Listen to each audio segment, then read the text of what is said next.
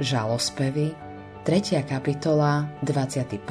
až 23. verš. Vezmem si to k srdcu, preto budem očakávať. Hospodinové skutky lásky neprestávajú, lebo jeho milosrdenstvo sa nekončí. Obnovujú sa každého rána. Veľká je tvoja vernosť.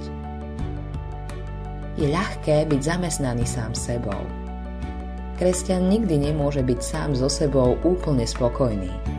Stále poznáva, že je v ňom starý človek so všetkým zlom, pripravený dolapiť kresťana v jeho slábosti. Nikdy sa z toho nedostanem? Môžem počítať s Božou milosťou a s milosrdenstvom, aj keď som taký, aký som. Je možné, aby Boh použil niekoho takého, ako som ja? Všetky tieto otázky sú spôsobené Svetým duchom. Sú výsledkom pôsobenia Božieho ducha pri odhaľovaní pravdy o nás. Avšak človek je v pokušení, aby bol zaujatý sám sebou. Tomu sa musíme vyhnúť.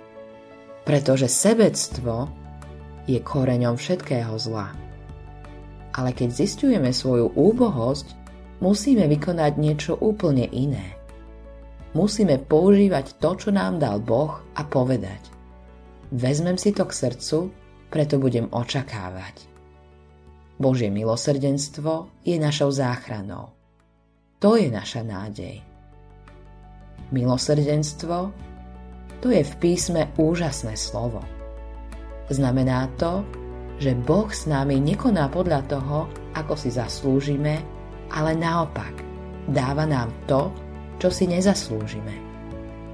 Boh s nami koná na základe srdca, ktoré nás miluje, takže odníma súd a trest tým, že sa sám stal človekom a trpel za naše hriechy svojou krvou.